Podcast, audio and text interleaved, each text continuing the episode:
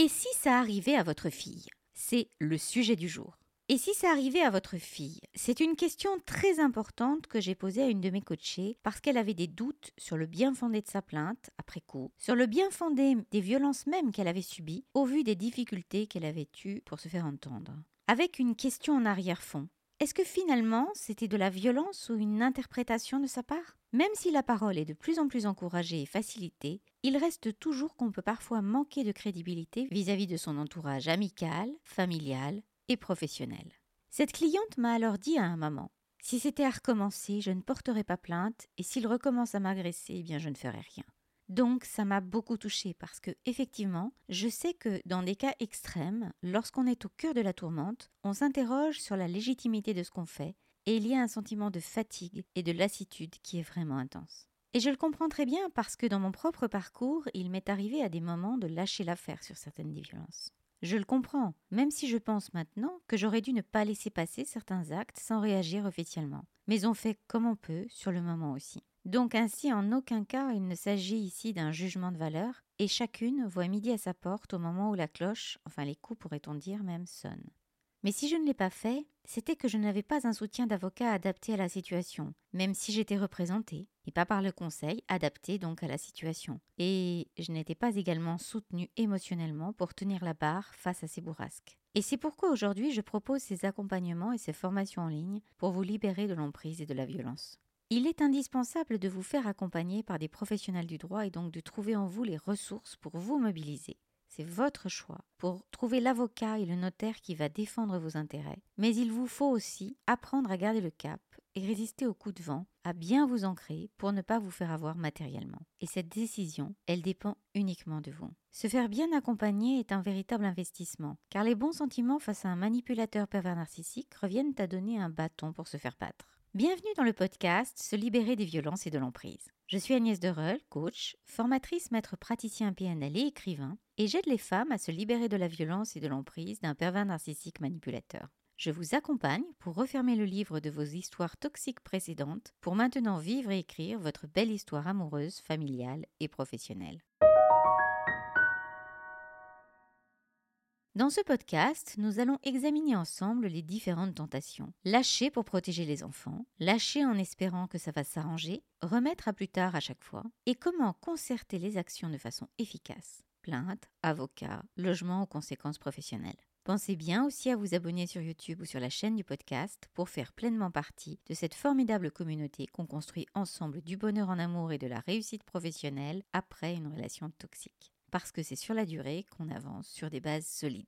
Premièrement, la tentation de lâcher pour protéger les enfants. Lorsqu'on est confronté à la violence, la décision de se défendre de se taire est souvent influencée par l'instinct de protection envers nos enfants. La tentation de céder, de se taire, peut sembler être le choix le plus sûr pour leur bien-être immédiat. Cependant, cette décision est lourde de conséquences, car elle nous confronte à la dure réalité que notre silence pourrait non seulement permettre la perpétuation des violences, mais aussi envoyer un message troublant à nos enfants. Parler et agir, c'est leur enseigner la résilience et l'importance de se tenir debout contre l'injustice. C'est une leçon cruciale, bien que difficile, qui leur servira toute leur vie. Ainsi, même dans les moments les plus sombres, quand la peur nous murmure de rester silencieux pour la sécurité immédiate, nous devons penser à long terme et considérer l'impact de nos actions sur la perception qu'ont nos enfants de la justice et du respect de soi. Une gradation dans la violence ou un événement significatif peut vous décider sur une impulsion salutaire à porter plainte. Mais une fois que l'adrénaline redescend et que les nouvelles conséquences de votre acte courageux apparaissent, des craintes surviennent de nouveau. Est-ce qu'on va me croire?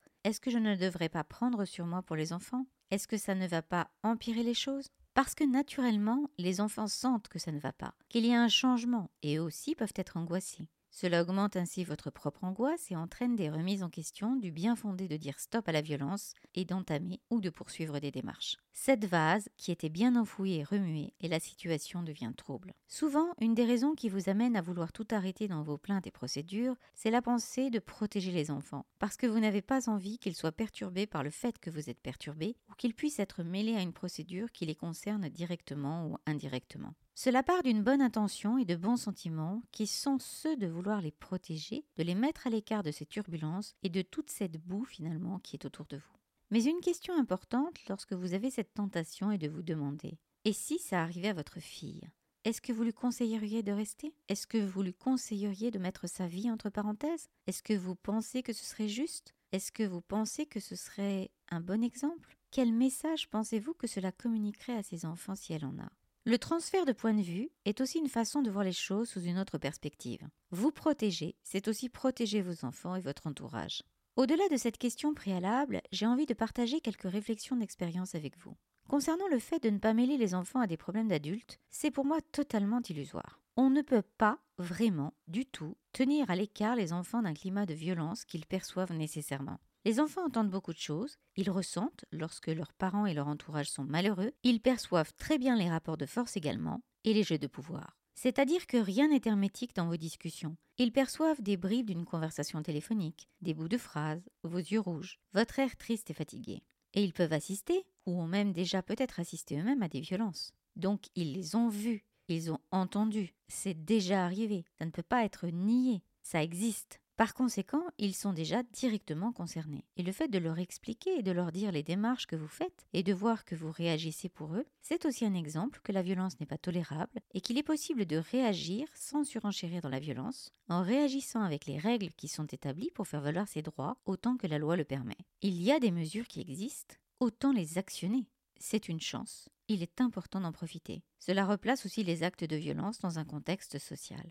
Et ainsi, cela permet à votre fille, si vous en avez une, si vous écoutez ce podcast, c'est parce que ce sujet vous parle bien sûr, de se situer elle-même avec les limites de la violence. Et si ça lui arrivait, comment pourrait-elle se positionner si sa propre mère a elle-même été victime de violence et a laissé faire? Est-ce que ses enfants ne le subiraient par ricochet Ou pas? Qu'en pensez-vous? La résignation et la normalisation de la violence se transmettent parfois de génération en génération. Voilà, ce sont des questions à se poser auxquelles chacune doit répondre en son âme et conscience, au moment aussi où elle peut le faire, en trouvant les bons accompagnements. Tout n'est pas simple. Il y a dans la pratique des refus de plainte parfois. Il faut voir comment aller jusqu'au bout en allant dans un autre commissariat, une autre gendarmerie, ou en écrivant au procureur de la République et en trouvant le bon avocat pour vous représenter. Je travaille justement en parallèle avec des avocats pour un travail d'équipe sur le juridique d'une part pour le professionnel du droit et sur la reconstruction personnelle et professionnelle en ce qui me concerne pour la libération de l'emprise. Dans le cadre des agressions professionnelles, il existe aussi des hiérarchies qui ne soutiennent pas les victimes de harcèlement au travail. Il y a des comportements qui théoriquement ne sont pas légaux et qui ne sont pas éthiques mais qui existent, mais il est possible quand même de persévérer et de faire en sorte de ne pas lâcher l'affaire, juridiquement et émotionnellement. Cela permet aussi, lorsque vos enfants voient que vous leur parlez, d'ancrer en eux le fait que eux aussi peuvent vous parler si, par exemple, ils connaissent eux-mêmes des cas de harcèlement, il y a des enfants qui n'osent pas parler aux adultes parce qu'ils pensent que ça n'arrive qu'à eux. Or, la violence physique, la violence morale, les violences sexuelles existent à grande échelle dans notre société et plus on en parle, plus ça permet une prise de conscience et de réagir. L'inceste, par exemple, a toujours existé, mais les victimes en parlaient très peu parce que dans beaucoup de familles, il y a la peur du scandale et parfois une violence intrafamiliale qui est comme une espèce de normalité qui se transmet de génération en génération. Ainsi, en parlant vous-même, vous permettez à vos enfants de s'autoriser le droit de s'exprimer également. Dans le cas de mes activités de rédactrice, puisque je suis rédactrice depuis 20 ans et j'écris des récits de vie, j'entends parfois des personnes qui me disaient que lorsqu'elles étaient enfants, elles assistaient régulièrement à des roustes et quand le conjoint avait un coup dans le nez, par exemple, comme si il y avait une espèce de normalité. Ils se défoulaient, ils entendaient quelques cris et puis bon, ça passait et c'était récurrent. Donc c'est comme si ça faisait partie d'une histoire dont il ne fallait pas se mêler, qui faisait partie d'un paysage qu'on ne pouvait pas changer. Donc en parlant, vous changez la perception de normalité et de résignation face à la violence dans l'esprit et dans le cœur de votre fille. C'est la même chose également si vous avez un garçon, c'est-à-dire que ça peut lui montrer des limites. La violence impacte aussi les hommes et les jeunes garçons, bien évidemment. Deuxième tentation, lâcher en espérant que ça va s'arranger. Face à l'adversité et à la violence, un espoir persistant peut parfois nous bercer de l'illusion que les choses s'amélioreront d'elles-mêmes.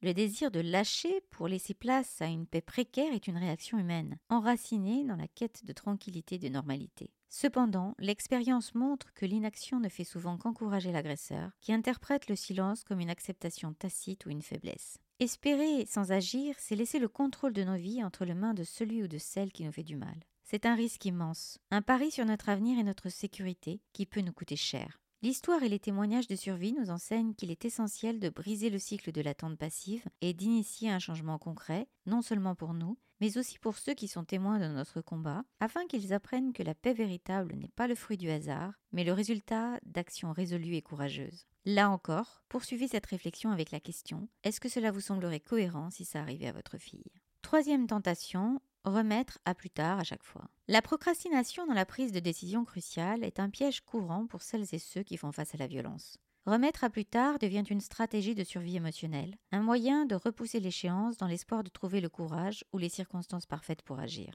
Mais chaque report ne fait qu'ajouter du poids à un fardeau déjà lourd, renforçant le cycle de l'impuissance et du contrôle par l'agresseur. La vérité est que le moment idéal pour chercher de l'aide et se défendre n'arrive jamais de lui-même. Il doit être créé. Cela demande de reconnaître que chaque jour passé dans l'ombre de l'abus est une occasion manquée de se libérer. Choisir de ne pas remettre à demain ce qu'on peut et doit faire aujourd'hui, c'est se donner une chance de reconstruire pas après pas une existence libérée de la peur et du chagrin. Il est impératif de saisir l'instant présent pour tracer un chemin vers la lumière, vers une vie où l'aplomb et la dignité ne sont pas remis à plus tard, mais vécus pleinement, à chaque respiration. Et même question en toile de fond. Et si ça arrivait à votre fille? Ne lui diriez-vous pas de passer à l'action maintenant?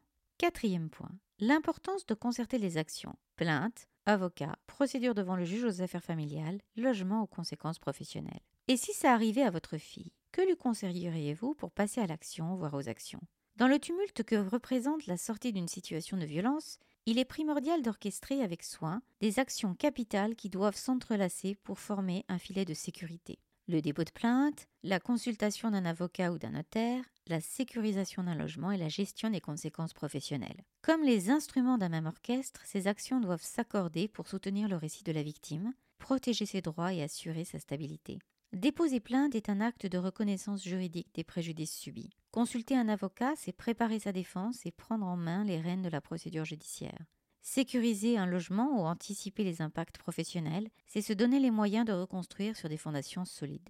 Ces actions conjointes créent une dynamique de reprise de pouvoir sur sa vie, une symphonie où chaque note joue un rôle essentiel dans l'harmonie retrouvée. Ignorer l'une de ces étapes, c'est risquer de voir l'ensemble s'effondrer. Ainsi, il est crucial de les engager de concert pour que la mélodie de la guérison et de la résilience puisse s'élever avec force et clarté.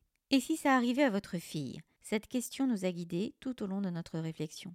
Et si vous n'avez pas de parents pour prendre soin de vous, vous pouvez vous traiter avec respect et agir comme vous le conseilleriez à votre fille, à votre sœur ou à votre meilleure amie. Merci pour votre écoute, je suis heureuse de ce temps passé à construire du contenu pour vous aider à avancer vers le chemin du bonheur. Pensez ainsi à vous abonner à la chaîne pour faire pleinement partie de la communauté libre, indépendante et heureuse. Merci également de liker la vidéo ou de mettre un 5 étoiles si vous êtes sur podcast. Les vidéos seront ainsi davantage proposées à celles qui en ont besoin. Je vous invite également à vous abonner à la newsletter qui est entièrement gratuite, où je donne régulièrement par mail un contenu personnel, différent, où vous êtes au courant de toutes les dernières actualités et où vous pouvez bénéficier d'offres privilégiées. Le lien pour la newsletter gratuite est en bas de la vidéo du podcast et vous retrouverez également tous les liens d'information si vous souhaitez un accompagnement en coaching pour atteindre vos objectifs ou plus tôt, si vous souhaitez embarquer dans le membership ou dans les programmes. Vous pouvez aussi m'envoyer un email à mon adresse agnès.agnèsderol.com. Je vous souhaite le meilleur, je vous embrasse et je vous dis à bientôt pour un prochain partage.